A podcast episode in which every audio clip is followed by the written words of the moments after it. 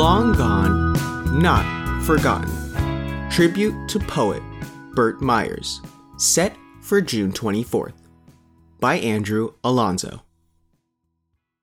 The cadence and lyrical typography of Southern California poet Bert Meyers will be revived at 2 p.m. June 24th when his son and three poets read his work at the Claremont Helen Renwick Library, located at 208 North Harvard Avenue. Organized by the Friends of the Claremont Library, the event will include his son Daniel Meyers and acclaimed poets Amy Gerstler, Dana Levin, and Maurya Simon. Daniel Meyers said, My father died 44 years ago in April. But in some ways, it is right now, today, 44 years after his death, that he has reached his kind of highest level of appreciation and acclaim. The reading will serve as a tribute to the late poet who lived and taught in Claremont and as a celebration of Bert Meyers on the life and work of an American master, which was released in April by Pleiades Press and features a selection of his best poetry, alongside essays and appreciations from Jose Angel Aranguiz, Jim Bogan, Victoria Chang, Amy Gerstler, among others. In Bert Meyers On the Life and Work of an American Master, Ilya Kaminsky, author of Dancing in Odessa, has high praise for the late poet. Bert Meyers is an American original, a brilliant poet whose use of tone and figurative language was so emotive, intelligent, and nuanced, it became inimitable, became its own unique perspective on our world. I wouldn't be surprised if mid 21st century scholars announce that in Bert Meyers we have overlooked the best poet of his generation. Bertram Bert Ivan Meyers was born in Los Angeles on March 20th, 1928. The sons of immigrants, a Romanian mother, and a Polish Jewish father, he published five collections of poems Early Rain in 1960, The Dark Birds in 1968, Sunlight on the Wall in 1967, Windowsills in 1979, and The Wild Olive Tree, also in 1979. He died that same year from lung cancer at the age of 51. A collection in Dybbuk's Raincoat, Collected Poems, was first published in 2007. Daniel Meyers, his son, described his father's childhood as rough and rebellious with a strong distaste for school. To get in and out of trouble, he dropped out of one high school, got kicked out of another.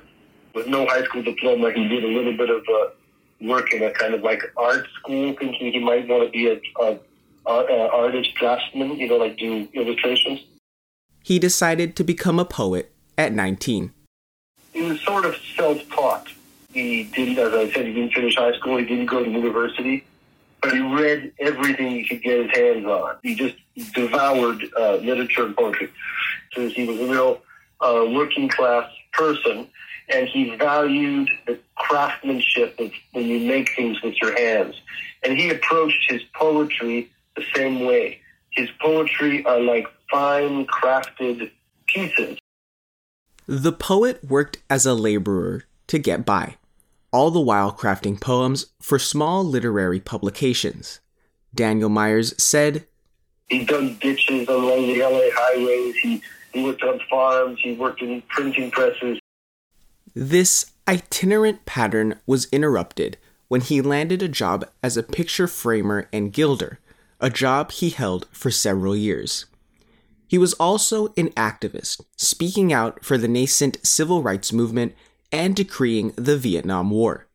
Outside of work, he frequented Los Angeles cafes with contemporaries such as poet Thomas McGrath and photographer Elliott Erwitt, and other visionaries he called friends.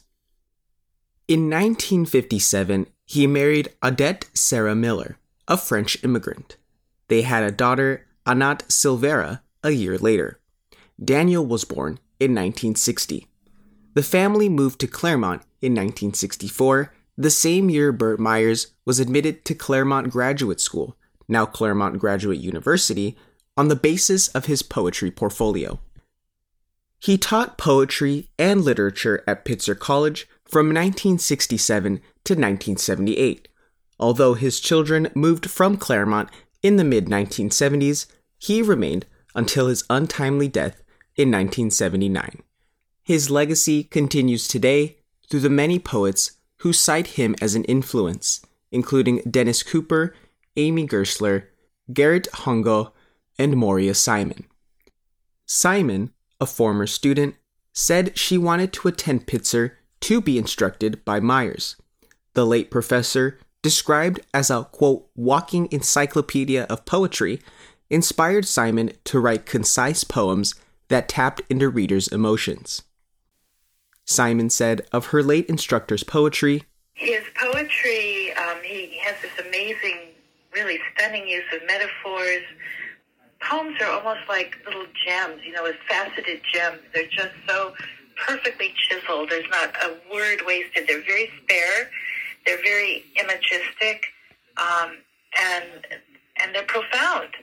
So I think he was very influenced by Emily Dickinson, mm-hmm. her concision, the economy of language that she employed, um, and her brilliance with metaphors as well.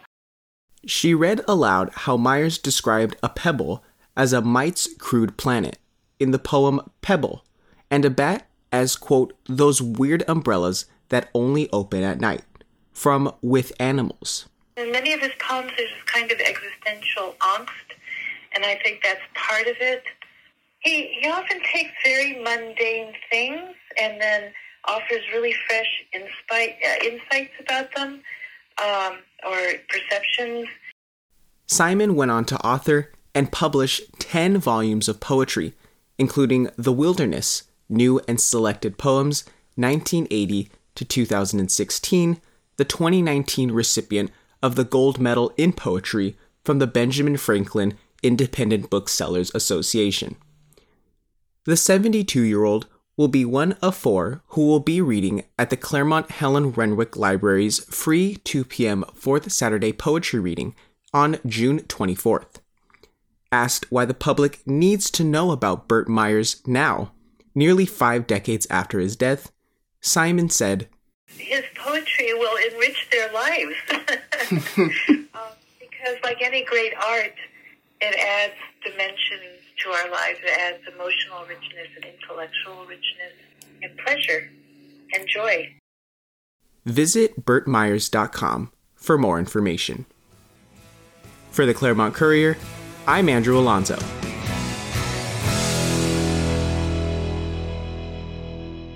First Takes theme music was written by Mick Rhodes and Wyman Reese and performed by Mick Rhodes and the Hard Eight.